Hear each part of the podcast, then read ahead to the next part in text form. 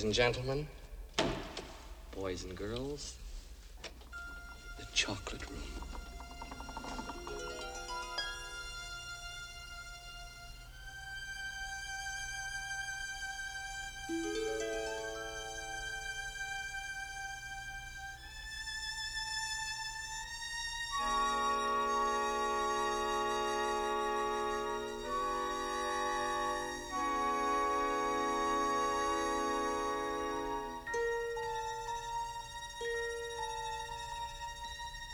Welcome back, pod people, to a brand new episode of Cinema D'Amore. I'm your host, Justin Morgan. I'm here with Chuck.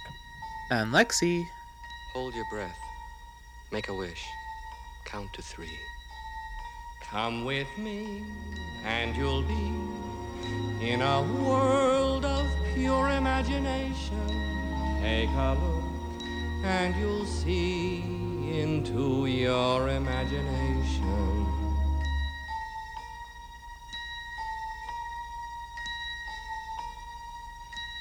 Begin with a spin, traveling in the world of my creation. What we'll see will defy explanation.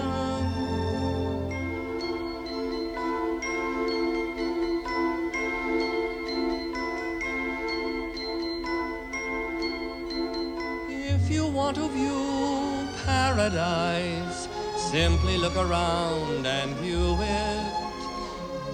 Anything you want to do it. Want to change the world. There's nothing to it.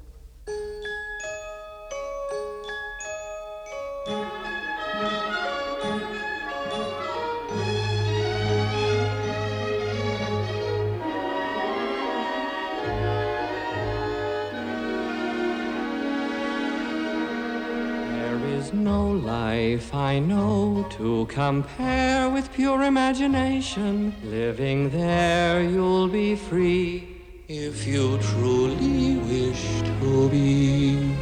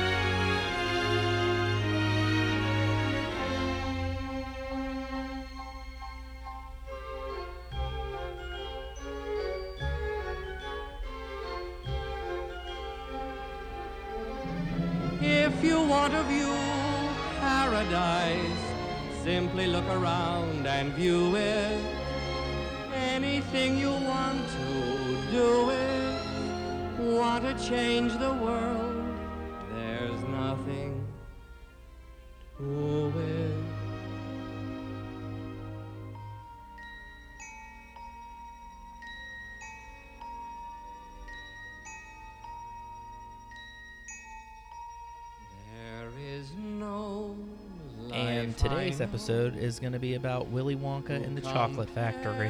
I've chosen the theme of food, which sounds generic AF, but what was actually on my mind when I was coming up with it, food feels very comparable to my cinematic watching experience. And I think this realization came when I was talking to my brother in law, G, who is a culinary person.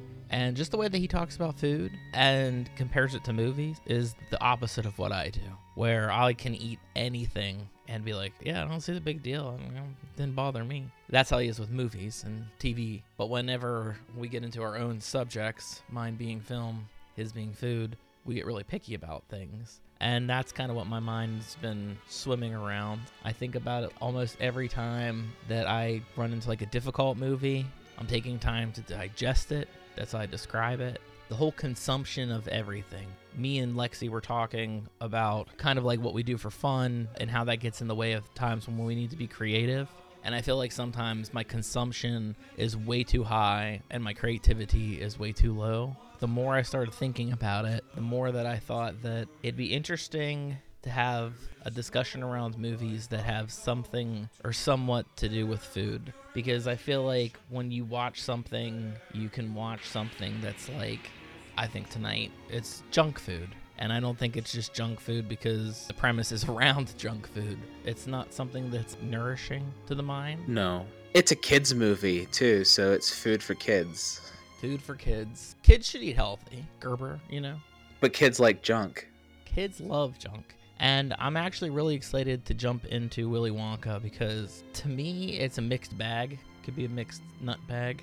As we get into it, I can tell you what I love about this movie, and I can talk about things that are very problematic about this movie. And I can now talk about the book, and I can talk about things that have not translated really well in the book. I'll even talk about the reboot a little bit. Primarily, my focus is on the 1971 Willy Wonka and the Chocolate Factory by Mel Stuart, who's pretty much a one time director. He's done a couple documentaries, and I think there's a good reason why he's a one time director. What is the movie about? We have a chocolate company that is renowned around the world as one of the largest, best chocolate companies that there has ever been. It's had its doors closed for some time and it's still been making chocolate without workers. So there's a sort of mystery and what they're able to create, it intrigues the entire world.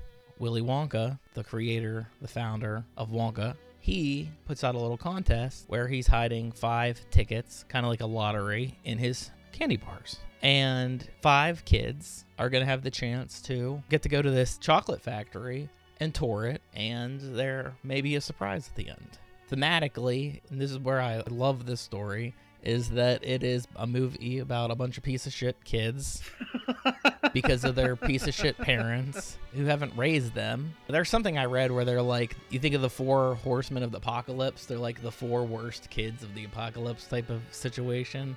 Besides Charlie, who's kind of our protagonist, I would say, who's a good kid. It's pretty straightforward. All the other ones are little tiny assholes I just kind of really like that they get what's coming to them. It's a little weird, a little whimsical, a little zany, but I love it. And more importantly, I think I love Gene Wilder more than anything because every time that I watch this movie, I always find something more fascinating with him. And there's so many other parts of this movie where I'm like, they could have cut that out. Like the songs, most of the songs. I mean, I like his poem while they're on the boat, and I like actually do like some of the Oompa Loompa songs, but I don't like all the other stuff that they try to plug into it, like the Candyman thing. Like, get the fuck out of here.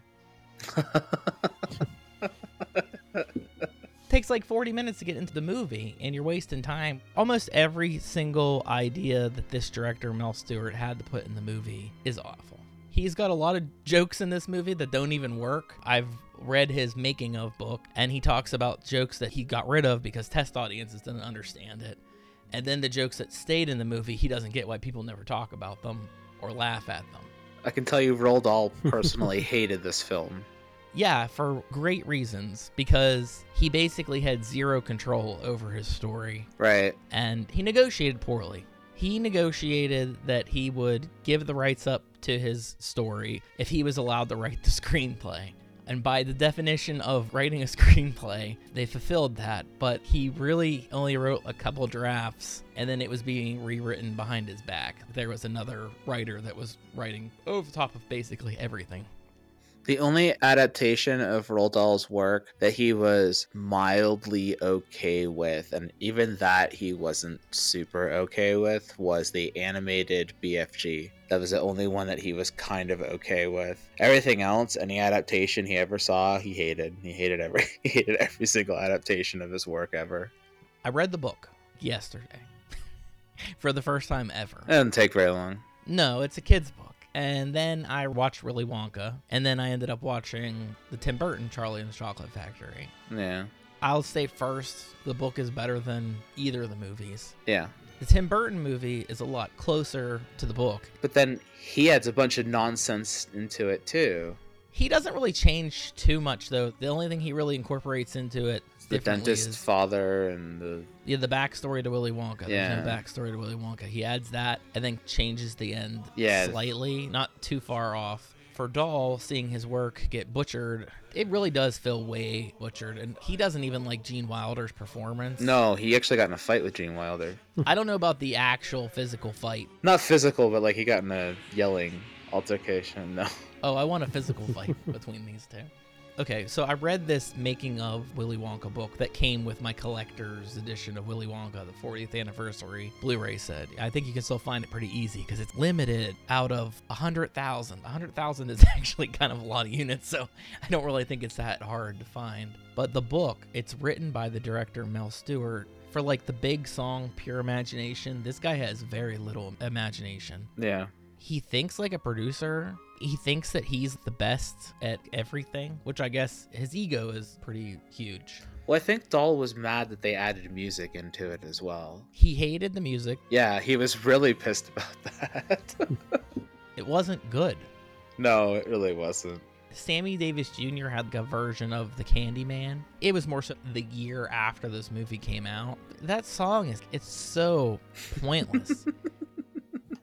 now in 2023, it's kind of gross watching this Candyman bare hand all this fucking candy and give it to all these children. On top of the fact that in the book, Charlie's poor and he can't afford anything Right.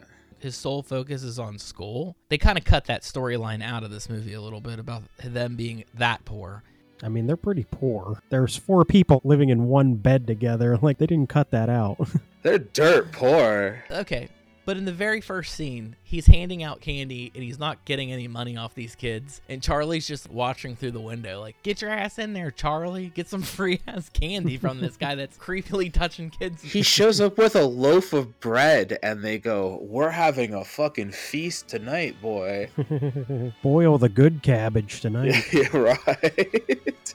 he also had money in this because he worked, he bought it. yeah. His focus wasn't entirely on his childhood, but I think all the stuff that they added before the main story is so dumb. Just going around and doing the newscast, The world building. they're all terrible. Or the joke about the husband, they need a ransom and she won't give up her Wonka bars. It's low bar comedy. or the guy in South America that supposedly won the fifth ticket. He was like an aide to Hitler and he ran to South America. So the director thought, oh, this is going to be so funny when we show this guy. I can't even think of his name. He's not that prominent. He's not Stalin or something. He's like, nobody laughs. Nobody asks who that guy is. I didn't know that. It's not remotely funny. Like the teacher is not even funny. The teacher's an asshole. Yeah, he's just like a mean teacher. He's not even like funny. He's just mean to his kids. That's the thing about this movie is like it's just a really mean film. They cut out the father. Charlie has no father in this movie because they said the character was boring. And then he said they stuck to single parents going into the factory. Everyone had both their parents except for Charlie had only his grandfather in the book. But they like narrowed it out so they didn't have to pay people as much for, you know, having double the cast. Yeah. That's really what that was behind. this movie's budget is not as high as you'd think it would be. Like it's not a very expensive film. Well, the money was put forward by Quaker Oats. Yeah. Mel Stuart, the director. Uh, he pitched this idea to his production company, who mostly did documentaries. And then his buddy David, who's the producer, he ended up making a deal with Quaker Oats because Quaker Oats would front the money, and then they planned on creating and releasing a Wonka bar. Basically, this movie was going to be product placement for the Wonka bar. That's why they put up three million. It's like 2.9 million to be more accurate. They never ended up coming out with the candy bar. Yeah. It never happened. We might remember it because Nestle ended up making them in the 90s. yeah. The very first thing that I remember from anything with having to do with Wonka was Runts. Remember all the Runts commercials? Yeah. That's probably like the thing I saw before I even even knew what the hell Willy Wonka was. There was that weird period in like I think like the late '90s, early 2000s, where the Wonka candy stuff came out. Like remember they had the ice cream, the weird ice cream. Like there was those banana pops that you could peel. They had all that other weird shit. Oh, I don't remember that, but I do remember when me and Chuck worked at Hollywood Video, we did have Wonka bars and some Wonka candy. Yeah. Yeah. They had like a bunch of weird. They they made Wonka candy that was like all this weird shit that came out. Like I think it was like like the early 2000s or stuff like that. Their ice cream is really good though. It's some weird shit. I don't 100% understand why they couldn't come out with some sort of candy bar, a Quaker Oats. Is it because they wanted to be healthy, or was just like all their candy bars just tasting disgusting? They probably just like couldn't come it out in time or something. Probably like just a timing thing. Yeah, I think it was just an issue with it. I think that's all it was. I can't remember. I covered this on my podcast. I did the history of this on there. Kind of know everything that you're talking about with this, as far as the budget and all that kind of stuff and what have you. And then, of course, we talked about the remake with that too. And uh, we spent a whole month talking about Roald Dahl when you're a kid growing up in Canada, we actually have Roald Dahl month where we celebrate Roald Dahl for like an entire month. And so you have to pick like a book from him and do reports on him and all that kind of shit. So like I've had to read huge portions of this guy's bibliography and all that kind of stuff. It's been a big part of my life, Roald Dahl, and it's weird to see things where they are right now where they're like he's racist and anti-semitic and it's like well yeah we, we know that like but I, I think the worst part about it is that when I read what happened to him while making this movie, I feel bad for him. yeah But then when I also hear about how he was as a person, what? yeah yeah The NAACP came and talked to Mel Stuart, the director, and their primary problem were the Oompa Loompas. Because the Oompa Loompas in the book were written as black pygmies stolen from Africa. yeah My book doesn't have that because they changed it in 1973. So, two years after the movie came out, they changed it so that they were not described as black. They loved chocolate and they negotiated a way to get more chocolate. Right. So, that was the number one reason. And Mel Stuart's like idea of, well, what if we made him orange with green hair? They said, um, I guess that's fine. yeah sure. I, I you guess you can do that. it still never comes across as okay. He still went and enslaved a bunch of people. He's like, well, no, I saved them. It's like, eh, it seems 50 50. There's still something weird about it. they whitewashed it in a way that was to be less offensive to people. Right. It's also the reason why the title is Willy Wonka and the Chocolate Factory because Charlie is like a slang word for like a black slave that was working for the slave owner in like a level between them and the slaves, hurting his own people. It was called a Charlie, so he changed that too, but there's so many issues I have with it because I'm fine with the title change because Roald Dahl says the main character is Charlie. It should be Charlie, not Willy Wonka. When Mel Stuart's talking about the protagonist, it's Willy Wonka, and we don't even get to him till like an hour into the movie. Right. It's kind of a mixed bag because the book it starts with Charlie and it ends with Charlie, but the very middle, the book Charlie is inactive as a protagonist. He's just kind of there. But you're not really learning anything about Willy Wonka either. Like he's more plot driven than character driven. I mean, Roald Dahl is a World War II vet. I mean, he was an airplane mechanic. He wasn't a mechanic. He was a fighter pilot. He's a fighter pilot too, but I thought he was also a mechanic. He's brought down more than five enemy planes. Yeah, he's a badass. Well, probably because he's so racist and anti-Semitic, all that hatred just went into him flying planes. Fun fact he is the inventor of the term the gremlin in machinery. He came up with that, he invented it. It's weird too. Fighter pilot that kills people and children's author. Right. The, happy little trees guy, he was like a major badass in the war too. Was he? They were talking about Fred Rogers like that because they were kept joking about all the tattoos that he had on his arm. They used to say he was a sniper. He was a he was a badass Yeah. sniper, yeah. I don't think it's true, but I think it's a rumor that works so well. this looks great rumor, yeah.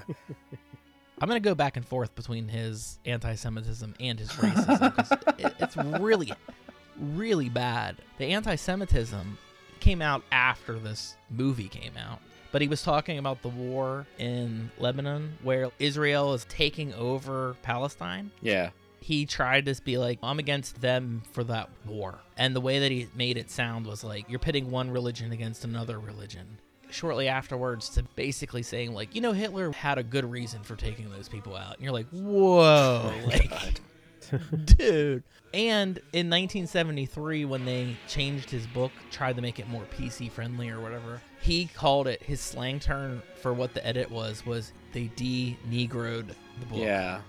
dude even when he was first talking like the anti-semitic stuff when he was just saying that he was anti-Israeli, anti what's going on in that country in the war. I was like, okay, I don't think that's that bad. But then he's dropping Hitler comments, and I'm like, Yeah. Jesus Christ, man. Isn't it interesting that I was made to celebrate him for an entire month, my entire life growing up in Canada?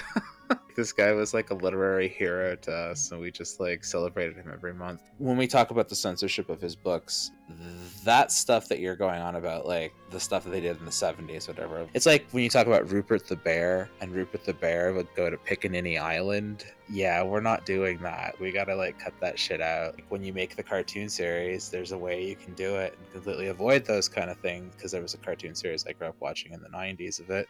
With this kind of stuff, like there are things you obviously want to edit and cut and things like that. But I think calling Augustus a fat, large child is appropriate. I think there are things about his books that are kind of necessary. Like, I think there's a rude, dickish nature to his books that kind of, as a kid, and don't go into his books like looking for a positive story. His stories are always like, once upon a time, there was a kid who was treated like shit, and he lived with a really abusive family who everybody hated him and everybody treated him terrible. And then he had this really awful adventure, and he came out the other side of it alive. The end they're never really like truly positive stories. There's not really anything truly positive that comes out of them, other than the fact that these kids come out of these things kind of alive. Like Matilda is one of the most depressing books like in the entire world. This story is pretty depressing, all things considered too. Like I would not consider the ending of this happy. It's a strange ending. Yeah, they don't starve. It's a pretty good ending. I guess.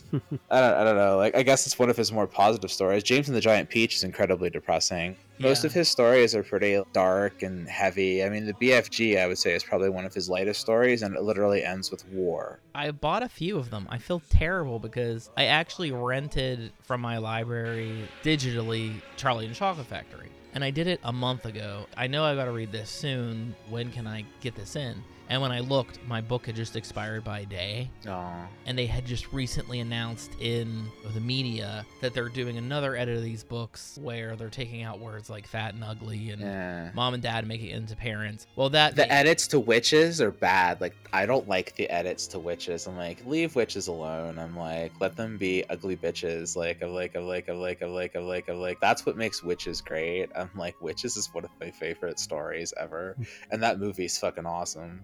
The worst part about it was when I tried to renew the book, it's like, oh, the estimated time is seven weeks now. I'm like, you couldn't have dropped that story in another week. you had to do it right when we were doing the Willy Wonka episode, and I wanted to read the book.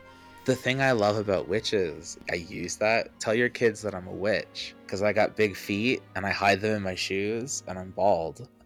yeah, you are. Yeah, I could like take my wig off and be like, I'm a witch. And they're like, oh my god. You know, it's like, it all works in my favor. Those are the couple that I got. I got The Witches, I got James and Giant Peach, and I also got Fantastic Mr. Fox. Fantastic Mr. Fox is good too. Obviously, we know that one. I know the movies. I've never read any of his books, ever. I actually think that Roald Dahl would have appreciated Wes Anderson's adaptation of Fantastic Mr. Fox. I actually think that that's one that he might have actually liked. I think he did it really well. I think he captured it pretty accurately. It's a great movie. But like I love that movie. I do love The Witches. I didn't see the new Witches, but the original Witches. I saw that as a kid and I thought it was a terrifying Oh, movie. horrifying. I loved it.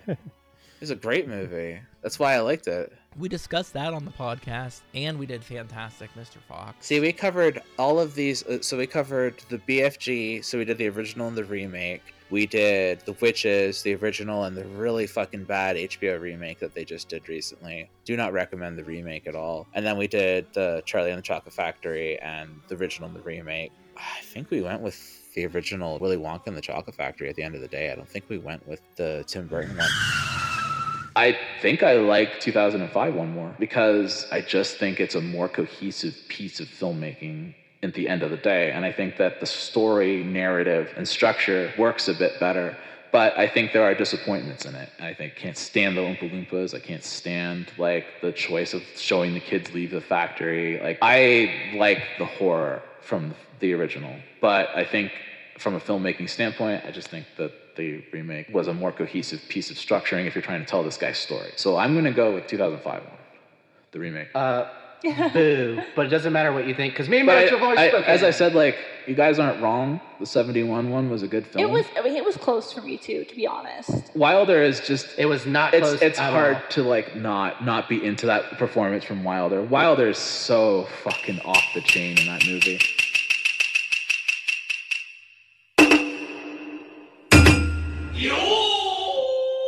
But you know, I am someone who grew up in the 90s, and I don't know about you guys, but I was still waiting for my Tim Burton, Marilyn Manson, Willy Wonka film that I was promised and never got. Where's that? I don't know if you were really promised that. That was like a campaign by Marilyn Manson. like he wanted the role and he put it out there that he was gunning for the role. I don't think he was. He ever, Everybody wants that film. We're still waiting for that film. Well, you know what? Not now. Now he's a sexual predator. Yeah, that's fair. It would have made the movie even worse. Yeah, it really would. It Comparatively, between this and the Tim Burton one, I like the plot of the Tim Burton one a lot more. How it follows the book. But if you could take Gene Wilder and put him into the Tim Burton one, you can have something mixed from. I kind of agree on. with you. One thing I noticed this time around, though, with the Gene Wilder one, I love the way that the Johnny Depp one has like severe OCD. Like he doesn't like being touched and like all that kind of stuff. That was one of my favorite things about that one. Like he just feels disgusted by being around the kids and all that. But I noticed that Gene Wilder also had that little bit of OCD as well. And I never caught that until like this time around. That's one of my favorite like things about it is like him not liking being touched by the kids or any of that kind of stuff. Like that idea of them just being completely disgusted by being around these kids. That's so great. It's one of the few movies too where it's like I don't like kid actors. I didn't find Charlie particularly annoying. No, he's but good. The kids were what they were supposed to be. So they were. I think the kids are excellent in the original. I think they're some of like the best kid actors. My favorite is Augustus. I've always like adored the scene with Augustus because you could blatantly see Gene Wilder knee Augustus into the river. That's like my favorite scene. He's like, "Stop touching my chocolate," and he goes up behind him and he like lightly knees him in the ass and pushes him into the river. He just killed that kid. It's so funny. They shot the whole movie in Munich because it was cheaper, and they had mostly a German crew. He was a German actor, and he couldn't speak English very well. So they had to keep feeding him his lines, and they said the hardest thing for him to say was fudge. He would not say fudge correctly. I loved him. They gave him a copy of the book in German so he knew what the hell was going on overall for the story.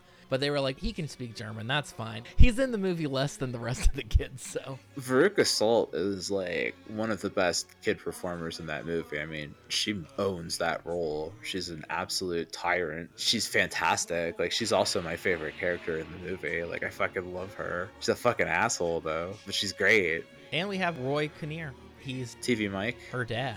Oh, no, the dad. No, no, no, no, no, no, the dad. He's Rory, not really far off Kinnear's dad. Rory does a ton of British movies now. He's been in the Bond movies, he's been in Edgar Wright movies, he's been in Black Mirror. When I saw the name, I'm like, it can't be him.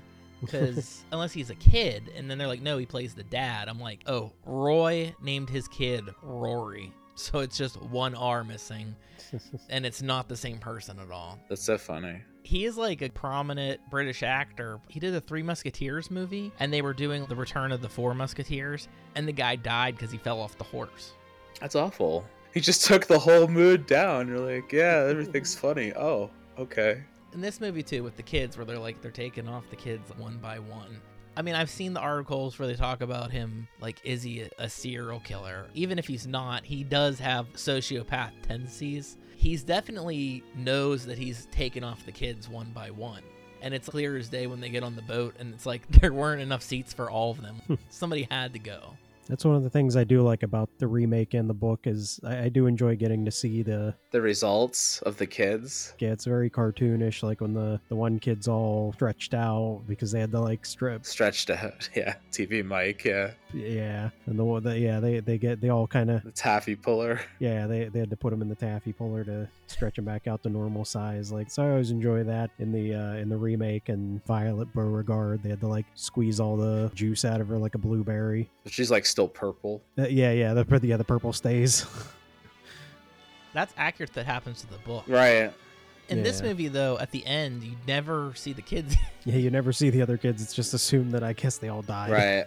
So, as far as this movie's concerned, these kids could be being killed and they Yeah. could be a part of the recipe. And that might tie into a whole other theme that this food theme gets into on our podcast. The next step is Hot Willy Wonka with Timothy Chalamet. yeah. Oh my god, yeah, I, I heard about this. You know, maybe maybe that'll reveal his serial killer roots that it started when he was young. Why are they doing this again?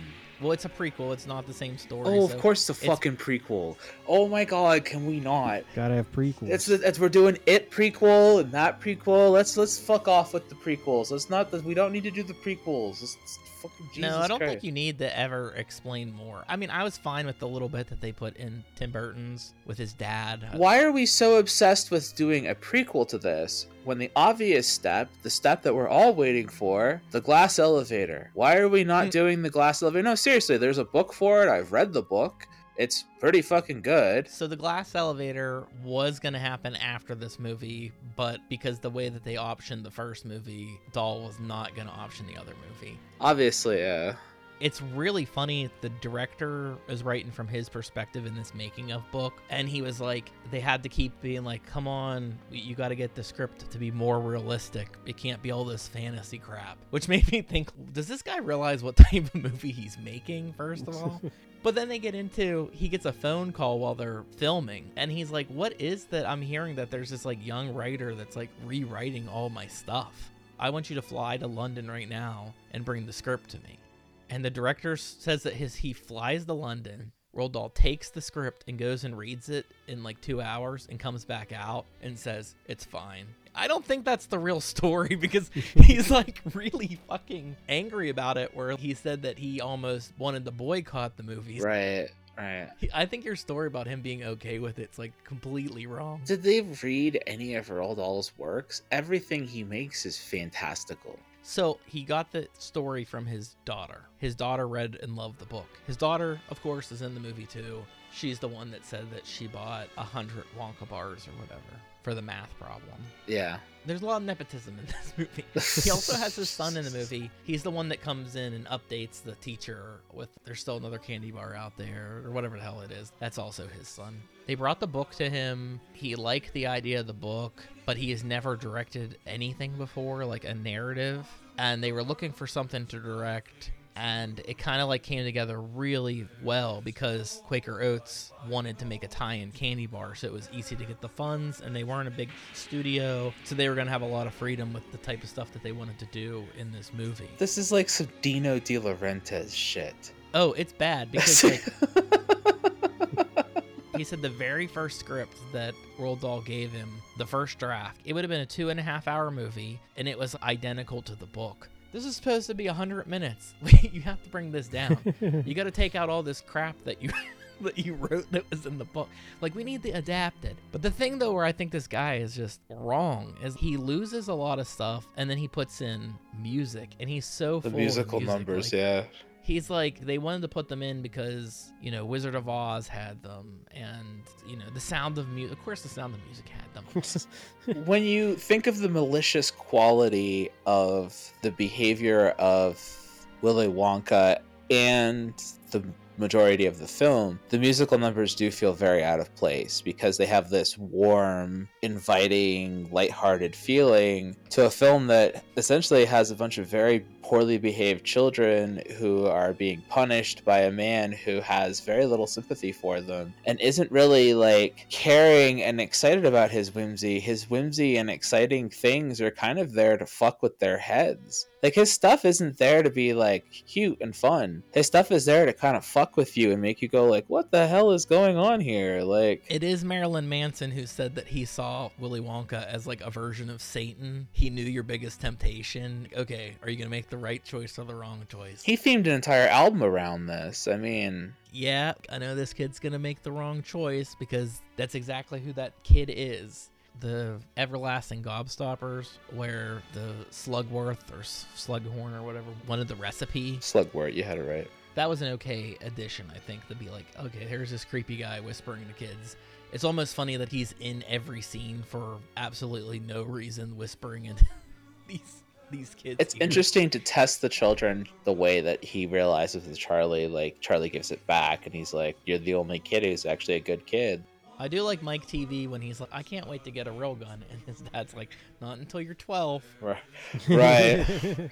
it's so American. The director said that it took 20 takes because he couldn't get the dad to say it the line right. So I don't know who this guy was. I love the used car salesman dad too, with the little girl that chews gum. That was all right. I thought just like a lot of the stuff, like for him wanting realism, he made it really cartoony for like how the world was Oh, yeah. obsessed with. Some of the changes I don't get. He changed it from February 1st to October 1st. He changed the years. Like you haven't seen Willy Wonka in three years instead of 10 years. Oh, and the guy that's talking about the Oompa Loompas for no reason with he's like selling meat cleavers or something. He's just like, no one goes in, no one comes out, and he walks away. And I'm like, what choice was that to put in the movie?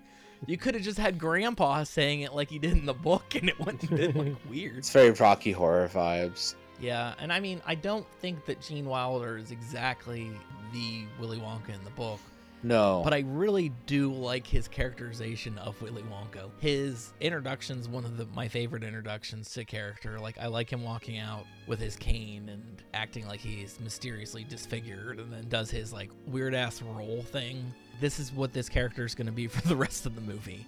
You don't know. I guess they didn't know he was gonna do that either. He just did it. this was actually his idea. Before they did it, he wanted to work on his introduction. He asked if they would do that. So that's why in advance they have the styrofoam brick where his cane gets stuck in it and everything. And he actually had people work with him so he could do the role without not like injuring himself, I guess. I wish it was more spontaneous. It was his idea, but it wasn't as spontaneous. I thought there was something about it, like he didn't let anybody know or something like that. Like no one knew it was gonna happen or something like that. Oh, that might be true. They tried to keep a lot of things like and maybe with like the actors didn't know. Yeah, because they, they did that for the main chocolate room. They didn't let the actors see it until they were filming them. And then the director was talking about how miserable it was to film in there because there's so much crap everywhere. When they needed to do close ups and stuff, they had nowhere for their camera department to go to light it and everything. The way the backgrounds are with every shot, you can't fake it. It's not like the white TV room that they have at the end of the movie. He's like, you could just shoot them anywhere. it didn't matter where they were. you can't tell. Why do you think in the remake they didn't go so hard on the boat scene? I think the question is why did they go so hard in Willy Wonka? in the original. Right. because it actually the boat scene in Burton's is the same. Right. They're scared, but they're scared because of the ride and what just happened to Augustus, and they don't really know what's going on. And then in this version, it is pure insanity.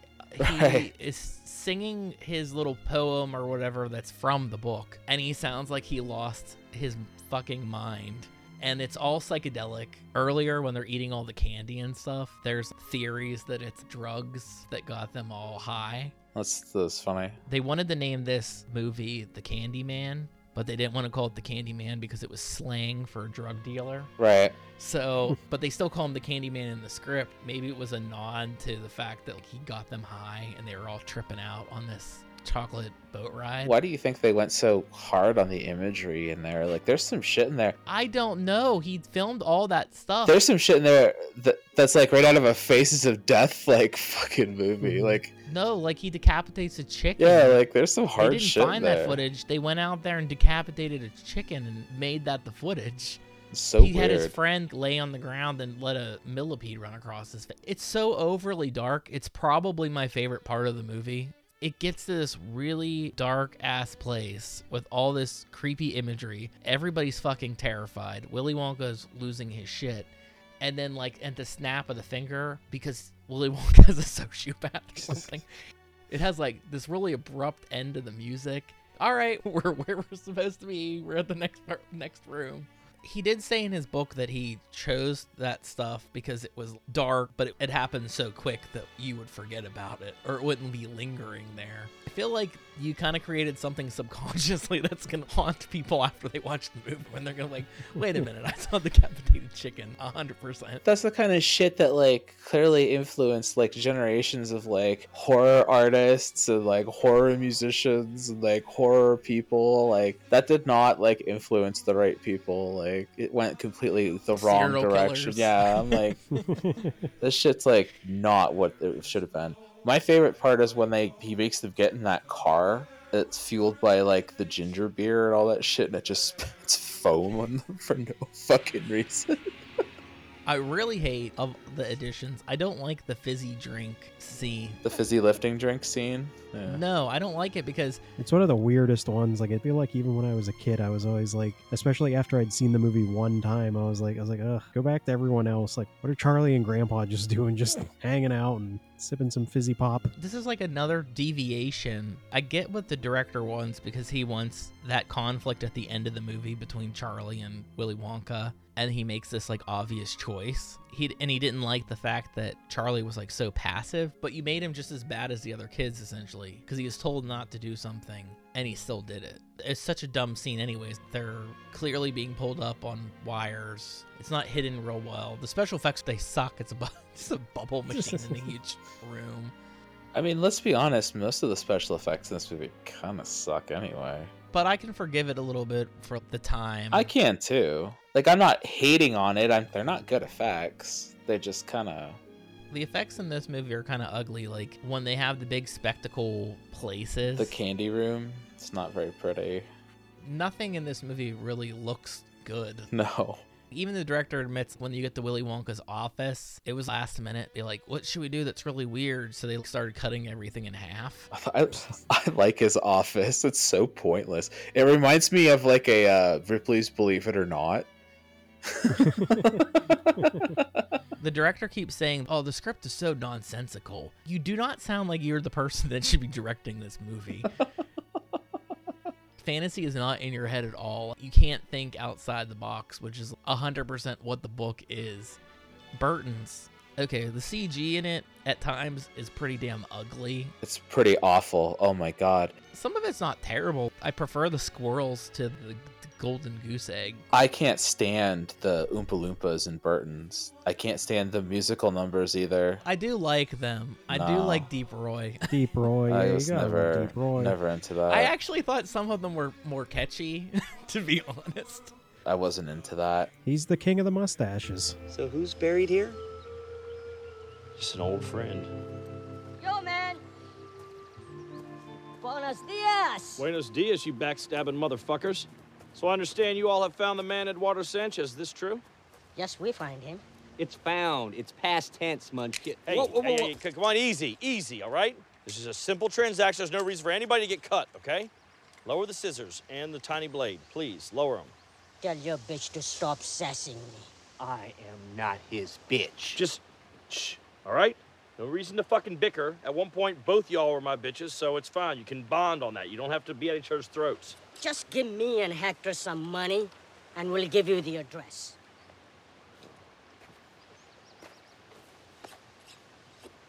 We're keeping the pillowcase. Yes. Fucking sleep on it. Let me have the money first. Good. We will keep it. How much is that? About forty dollars. Forty dollars? That's not forty dollars. 40 bucks is all you're gonna get. Just give us the fucking address. Come on.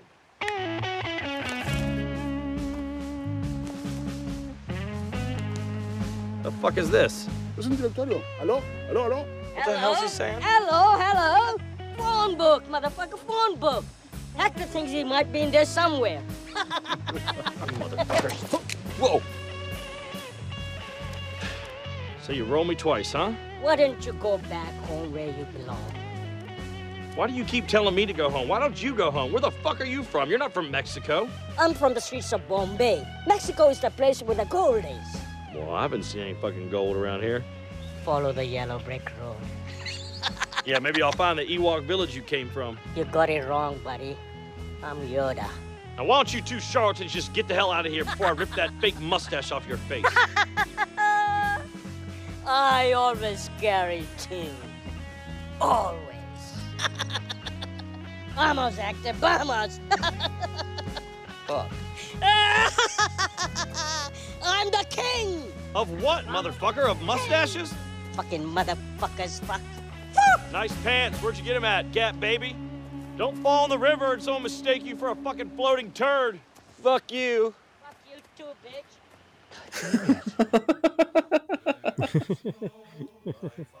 There's some really bad CG in that movie. Like it's harsh. It's really hard to look at sometimes. It seems to be worse in like the opening credits and stuff than it is.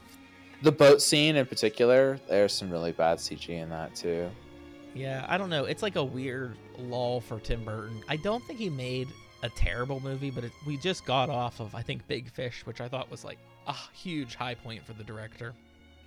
When you think about the Tim Burton Willy Wonka, let's leave out like the Marilyn Manson shit and all that.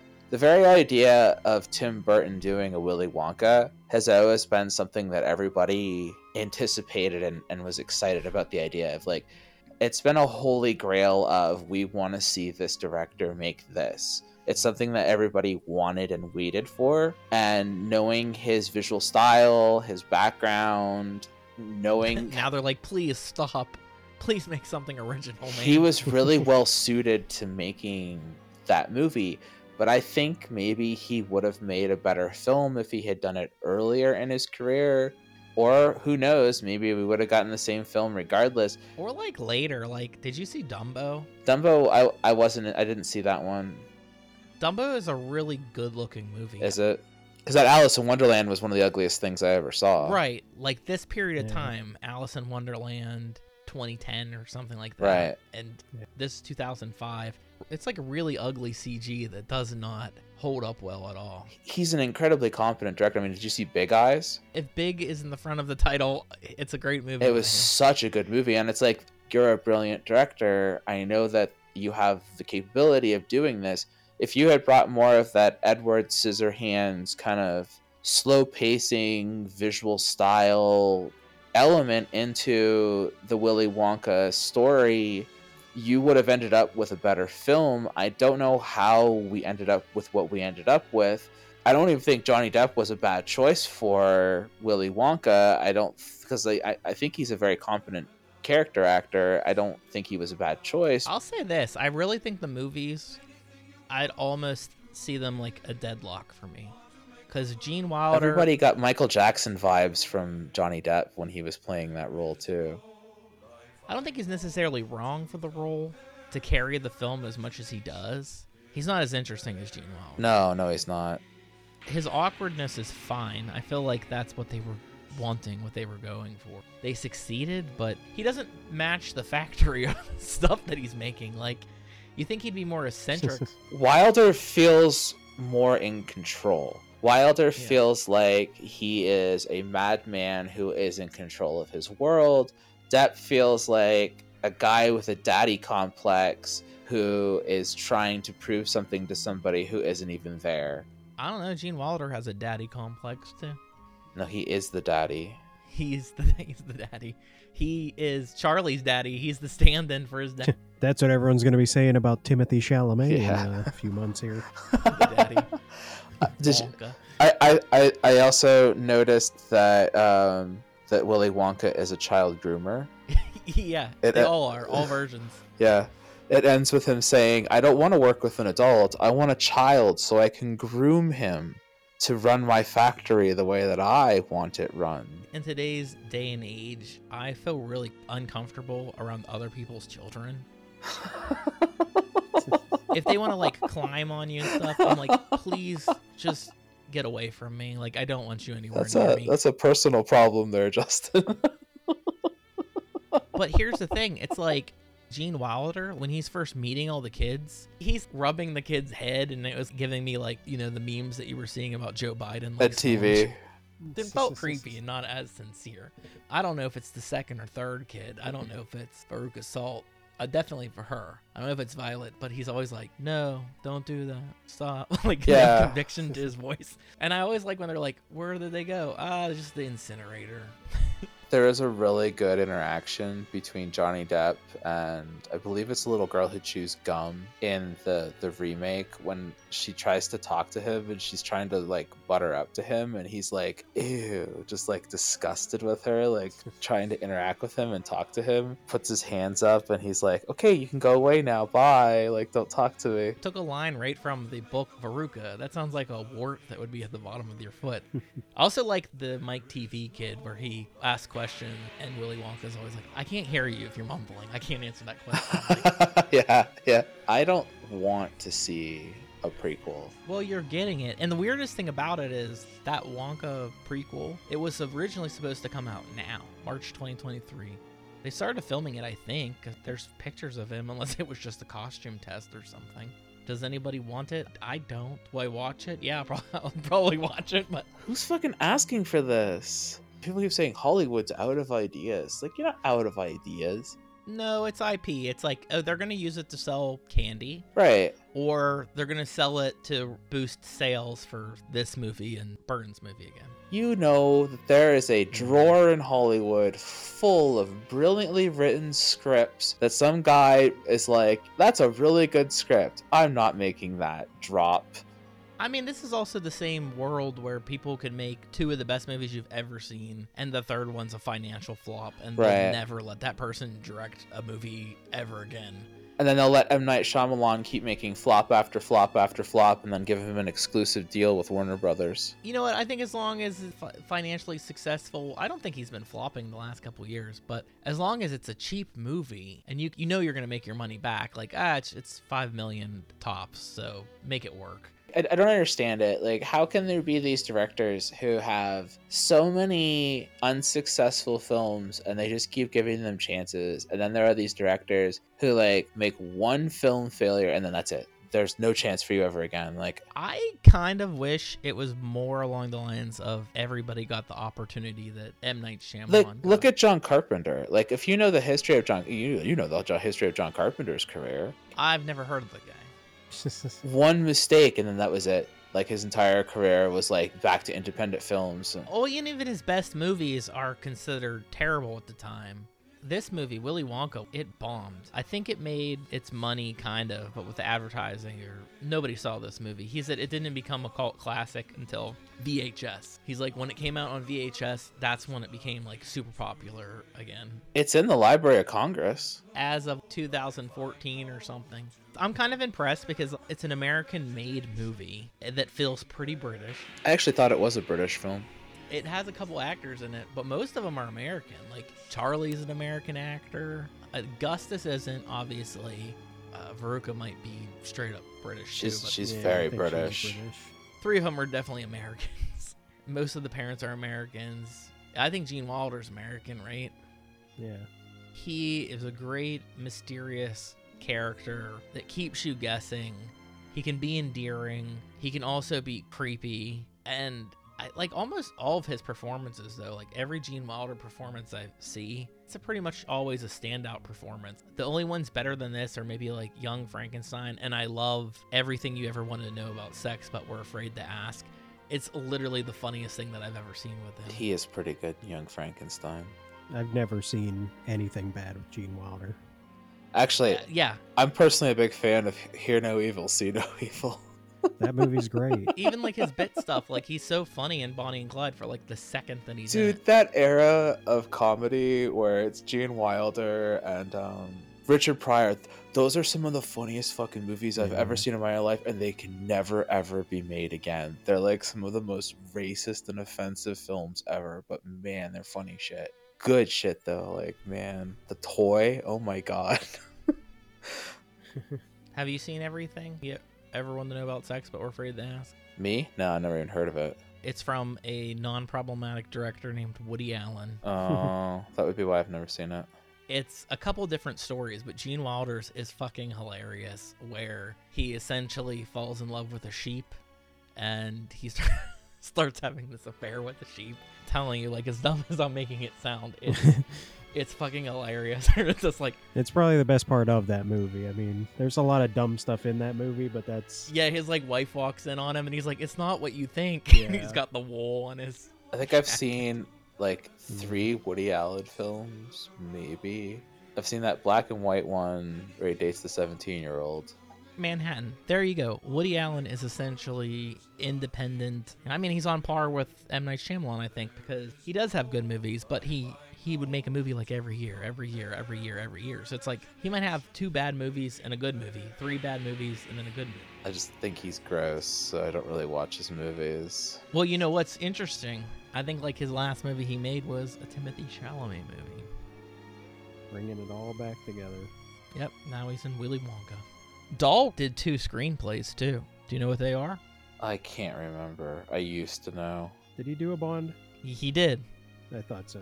He did one Bond movie. You Only Live Twice. Yeah. I wish, though, the Roald Dahl James Bond movie was like once there was a secret agent and everything was terrible, and his family was really abusive to him, and he had to find a giant spider and ride a peach across the ocean. Okay, Lorne Michaels. Woody Allen also did a James Bond movie.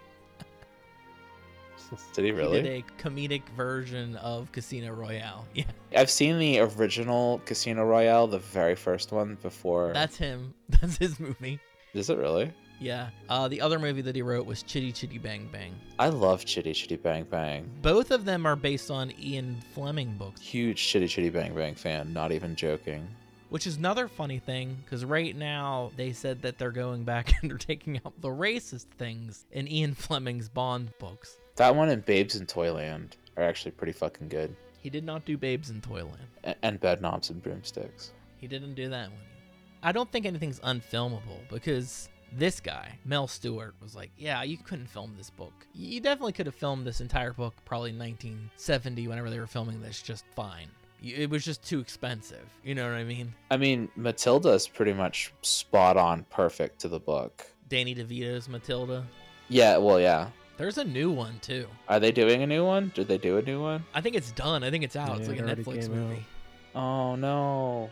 No, you don't need to. It's a musical. the original was so perfect. Well, you know what? I might consider that. That might be okay. I think it's, it has Emma Thompson in it. Yeah, Really? there you go. When you come back with the 3D merge, you can do the Matildas. I could look at that. keep seeing funny clips where they're doing like hardcore heavy metal music with the kids singing in the new Matilda movie. We did an entire month of movies that were not musicals that were remade into musicals. I want the opposite. I want a musical remade into a non-musical. They never do that, but I wouldn't be opposed. Like, imagine if they did that with West Side Story. It'd probably be really good. Like I really do think so. It could, it could actually be a really good movie. I think you might lose your musical audience though. I think the people that are like, oh, I love the source material. And you're like, we took the musical and we took all the musical music out of it. I don't know, man. That that Spielberg one was really good. It was a really good West Side Story. I agree with you too. Chuck Chuck does not. Really? Do you like the original? Yeah. He, he does like the original, but he's just not a fan of Spielberg. The Spielbergs? Hmm. not nostalgic to the old one. I think Spielberg made the better movie. I always wondered, I, and I, I know we talked about the Quaker shit and all that. Like, I do genuinely like wonder how nobody throughout the years didn't try to market more Willy Wonka chocolate or like candy or shit off of it. They kind of did it after the VHS age. Like, that's when the candy came out. Even the director said by 2000, 2001, he said like, it kept getting on lists for all types of things. Like, he said it was like number one in variety for like movies to watch on a rainy day. He's like, it's super dumb, but it puts your movie out there again for people to be like, I want to see that. How is it not normal today to like see like Wonka shit in the stores and whatever? Like, how did we not normalize it? You know what I mean? Well, here's another weird thing. I think I've become so much of a recluse that I don't go out anymore. So I'm not ever like seeing what candy's on display anywhere. Honestly, I think though when I'm like at a grocery store, that candy's just like the most, you know, generic candy of all time. I don't see shit. I don't see anything when I go out. In the movie theater, I don't even see anything Wonka. No, no, no. Ten years ago, you would have. Even the Wonka candy was just a different branding of like I think like you know Cadbury or you know Mars or whatever. I mean, there's one fucking candy company that makes everything anyway, so it doesn't matter. I think Nestle owns Hershey's fucking the biggest- everything. Hershey's the biggest chocolate plant in the United States. I don't know about the world, but Yeah, in the United States, it is. Mars has a huge handle on Europe, which Mars I think is a subsidiary of Nestle anyway. Nestle owns fucking everything at some point. The more I think about this movie, most of the sets seem kind of generic to me. The cast was alright. The main cast, I, I didn't really care for any of the crap in like the first 30 minutes of this movie. They could have cut like absolutely everything out of it, including the musical numbers, and it would have been great. It's Gene Wilder that puts this movie together for me entirely. I think the Burton one is too long. It's way too long. It isn't. It's an hour and 50 minutes or something. That's too long. Honestly, I think this one goes on a bit too long too. Like you said, like I could cut out like a bunch of shit from the start of this movie. I think when Charlie gets his golden ticket to get into Wonka's factory, I believe it's like the 40 minute mark of the movie. Yeah, I think you're right. Yeah. And the director was bitching about like how long it takes to get the Gene Wilder. Then cut that shit out. you know why he didn't cut it out? Because if he cut it out, he had only had like, a 50 minute movie. That's what it really came down to. Although I would like to see their version of squirrels. Hmm. how they would pull off the squirrels. But they had been Muppets or something. The director too, Mel Stuart. I I don't like the guy. it's like that. Not vibing with this director very much. Yeah, he's a douchebag. He talked about how he went to school for music study, but then he realized that like he was no good at it. And then when he started doing the music stuff for this, his ego is so big. Like, I'm the reason why this all sounded good because I knew what was going on from my music studies. And because I was a director, I snuck in some of my own music, which the only music that he wrote is the shit that Wonka plays on the flute to get the Oompa Loompas to come out.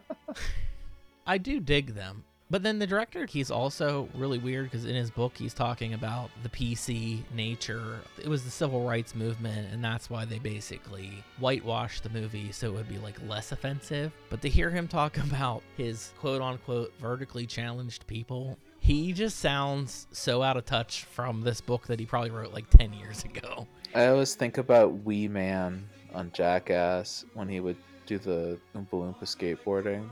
It seemed like everybody was like, okay, orange and green, fine. And then when they saw them, they were like, all right, I guess they're okay. It must have sucked to be a fucking little person actor back in the day.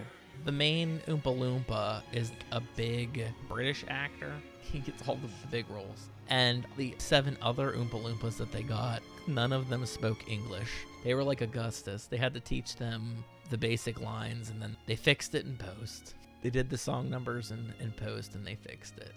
When he was filming it and they got to the end, the last line of the movie was Grandpa just saying, Yippee. And he hurried up and he called the screenwriter and he's like, I need you to give me a line for the end of the movie. And the screenwriter's like, How much time do I have? You have three minutes. And he came back with the line that Willy Wonka said about, I don't know, dreams or whatever. he says. And he's like, That's brilliant. And he puts it in. That's kind of the thesis for why Dahl hates these movies so much. He called the director an unimaginative idiot or something. And I'm like, I think he is. Like, I really do think he is. How he's made this movie as whimsical as he did, I don't know. I, I mean, he's not all the way there. Are you even fans of this movie? Did you guys grow up with this movie? No, my mom hates this film. So you hate it because your mom hates it, or your mom wouldn't let you watch it? I wouldn't say she wouldn't let me watch it, but it wasn't something that she like put on. I will disown you if you if you say that you like Willy Wonka. I don't remember where I saw it. I don't know if she gave it to me or what have you. I, like you said, obviously we all know how I feel about kids. So I'm like any any movie that kills kids, I'm a big fan of. So And in this movie, they do, and uh, they definitely do in this one. but they're not at the end.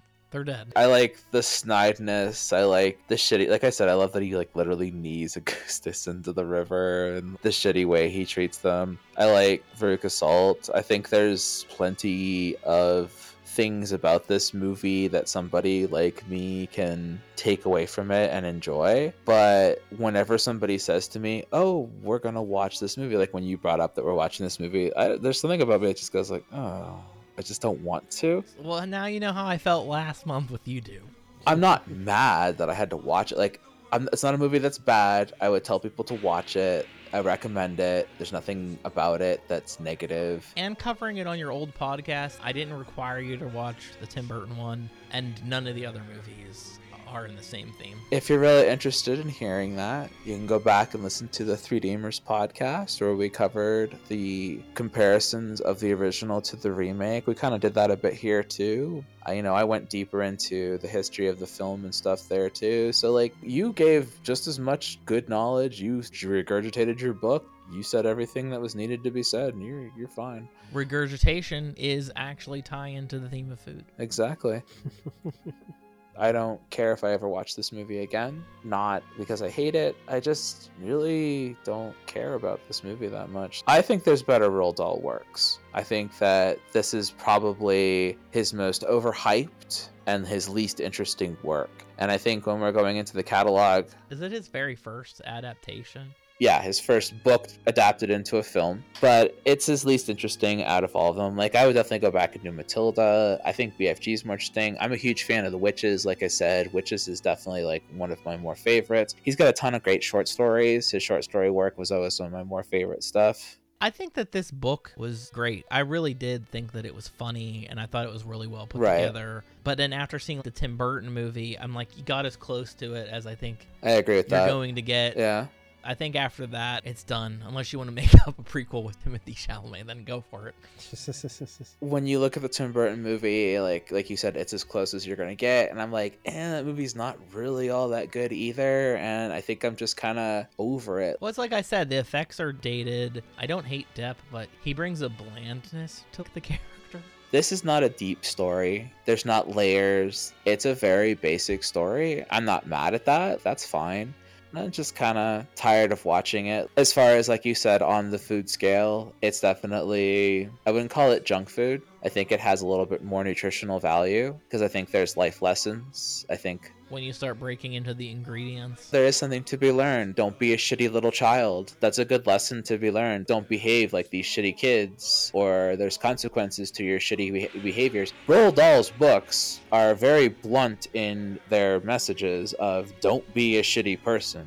There's consequences to being a shitty person. Like all the shitty people in his books, there's consequences to being shitty. The terrible things that happen to the people in the books, they come out the other side better people. All the bad things that happen to the kids in the books make them better people. yeah, dead people. They're all good people in the end who learn lessons. There's stuff to be learned from Roald Dahl's stories. Right, and what would you say this is? Be like Charlie, like don't be a shitty person. Be good and it'll pay off. Yeah. Don't be shitty and it'll pay off. It's a really simple, basic story. Be a good person and shit pays off for you. Like, I mean, that's not always true. I live in America. It's a real basic plot, but that is what it is, is don't be a shitty person and things pay off for you. So I don't think the message is negative. I don't think the film's negative. I think there are other films that we'll be covering, especially when you get to mine, that'll be much more junk in the junk food basis than this film. I think there's much more nutrition in this. I would look at it more like a healthier kids meal. Hmm. the kids' meal with apples. It's- you get the diced apples with. Yeah, yeah, yeah. It's like the Happy Meal, but you got like the hundred percent juice and the, the apple slices. You got and- some low-fat milk with your Happy Meal and some apple slices. It's the Panera Bread kids meal. There you go. It's a little bit better than what you would usually get. A little bit more expensive, a little bit better for you. It's not terrible for you. Chuck, when did you first see this or become involved with it? Was it the book? Because it sounds like you read the book. I have read the book, but no, I watched it as a kid first. They played it on TV all the time. I think I read the book when I was in probably middle school or high school, though. So I, I definitely seen the movie first. I actually I probably read the book before the Tim Burton one came out. Yeah, the one that I bought probably had Johnny Depp on it. I mean, I do that all the time. Yeah. For knock on the cabin, I'm like, I gotta hurry up and read this book before I see the movie. Dune was the same thing. Like held off on it for so long. Then like they pushed Dune back, and everyone was like, "Oh," and I'm like, "No, no, it's good because that gives me more time to free to It's finish." more time to get ready for Timothée Chalamet. This is all. This whole episode's just all Timothée Chalamet. He's actually taking over altogether, I think. Do you have fond memories of the movie, or was it just nothing? Or like, was your mom? Did she enjoy the movie and make you watch it? Nah, I don't think she cares about it. She doesn't care about Yeah, it. I don't think she cares about that one. She's but- like, this whimsical bullshit. Yeah, I don't know. I mean, I watched it all the time, but I never specifically went back and actively go out of my way to rewatch it. But like, if it came on TV tomorrow, I'd be like, oh yeah, I'll watch it again or something like that. But I don't want to say it's like an overrated film. Probably more of a cult classic in the long term. But like now, it feels like it's one that it's it's been built up as this amazing movie when it, it's not an amazing movie. It, it's a decent movie. It's not the worst movie I've ever seen, but I think it's pretty accurate for what people think it is. I don't really ever hear people being like, my mind is blown by Willy Wonka. You have to see Willy Wonka. Oh, I've met those people. If there's any fantasy movie that has ever been brought up, this is the one you have to watch. It's usually Wizard of Oz, and I do think Wizard of Oz is a great movie. See, that's a brilliant film. Or currently, I guess, all of the Lord of the Rings movies. Ugh. Minus whatever the hell the new Lord of the Rings movies are that are being done. I only think the first Lord of the Rings movie is any good. I think the ones after it are pretty awful. I also am really fond of Alice in Wonderland, but stop doing it now. The best Lord of the Rings movie are those animated Lord of the Rings movies done by um, the British animation company. I can't think of their name. But I think they only did one of them. They didn't even finish. They did The Hobbit and they did The Lord of the Rings. Those were all good. Those are excellent. Those are my favorite. Those art, the art style in those just are so good. Amazing. I don't know. I love Peter Jackson's. I think he, his is top notch. Obviously, I heard your food theme, but like, is this something that you were all into, or No, but I always felt like it was one of the big whimsical kids movies that we should discuss at some point on the podcast. This time when I watched it, I couldn't believe how long the prologue was before we get into the story. I can't believe that this much time's passed. I literally remember do the kids pretty quickly and then Charlie gets his ticket and then they're there. My brain has erased 25 minutes of the beginning of this movie. Just totally cut them out. What do you remember? I remember Gene Wilder's introduction. I remember the creepy boat ride. Augustus getting sucked up the pipe, and Violet blowing up to the size of a, this massive blueberry that they got to roll away. Which I love the effects for that too. I like when she's clearly a doll, not a person in that suit. Yeah. Because they're probably smacking her fucking head off of everything. I'm assuming the child was actually getting hurt, so they're like, we gotta stop this. I watched it as a kid. I was probably mildly interested in whatever Tim Burton was doing. And I know that I saw that one in theaters, probably opening weekend too, because I was like, oh, new Tim Burton movie, I'm there. Which I am same way, I think. They'll be like, he's doing Hercules. I'm like, all right, guess I'm gonna see the Hercules Tim Burton movie.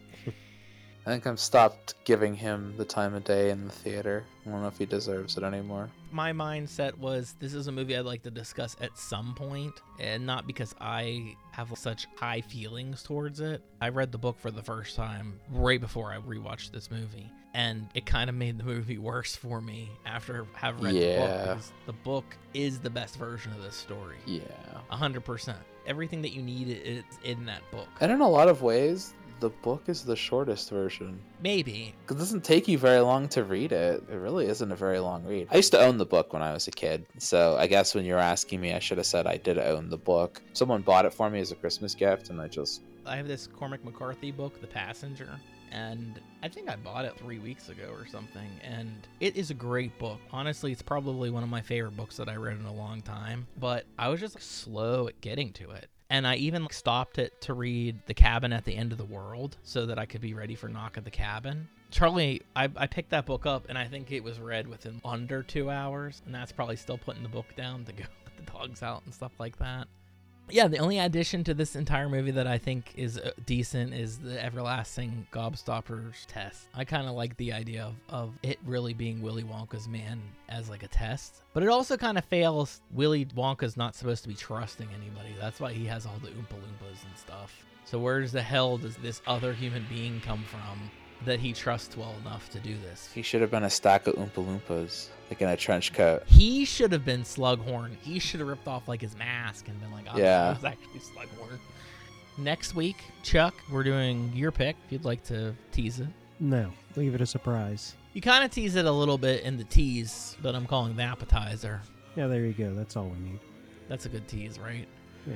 Yeah, I don't really have any more final thoughts on this exact movie. I kind of dove into exactly what I wanted to. The adaptation aspect always interests me. The fact that you kind of have a tainted, problematic author. And then, yeah, the director's just, I don't even know how he ended up even making kind of like a well liked movie. I think he got really lucky with the people that he hired, if I were to be honest. Like, I think that he got really lucky with his set designers and his costume designers and hair and makeup.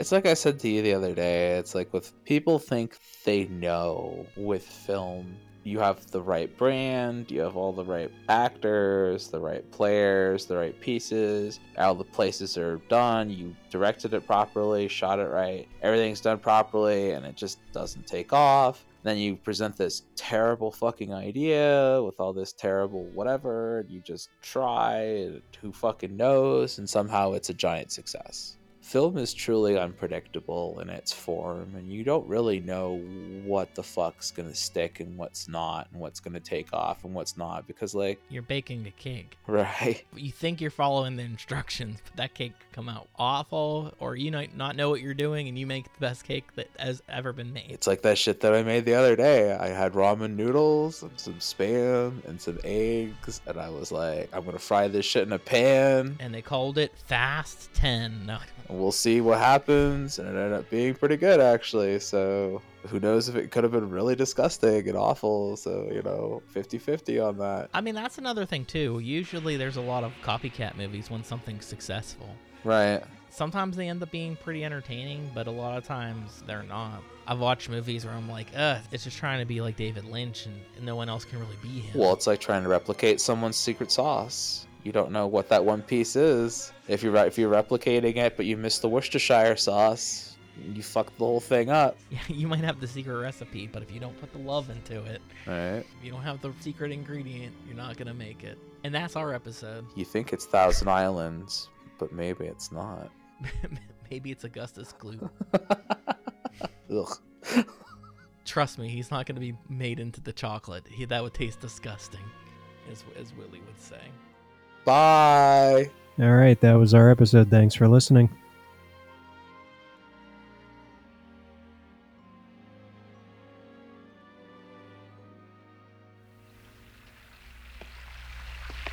You're going to love this. Just love it.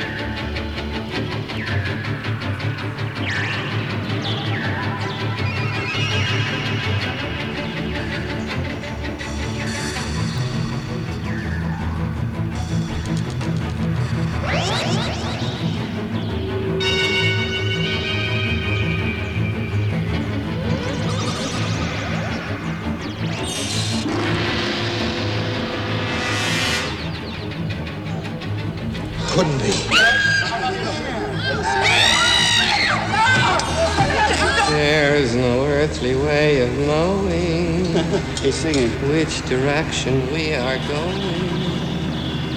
There's no knowing where we're rowing or which way the river's flowing. Is it raining? Is it snowing? Is a hurricane a blowing? Not a speck of light is showing, so the danger must be growing. Are the fires of hell a glowing? The grisly reaper mowing? Yes! The danger must be growing, for the rowers keep on rowing, and they're certainly not showing any signs that they are slowing!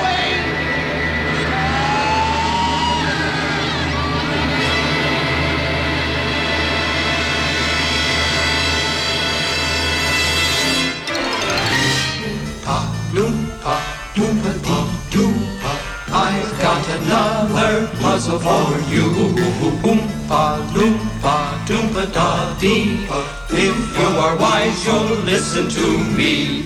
Gum chewing's fine when it's once in a while.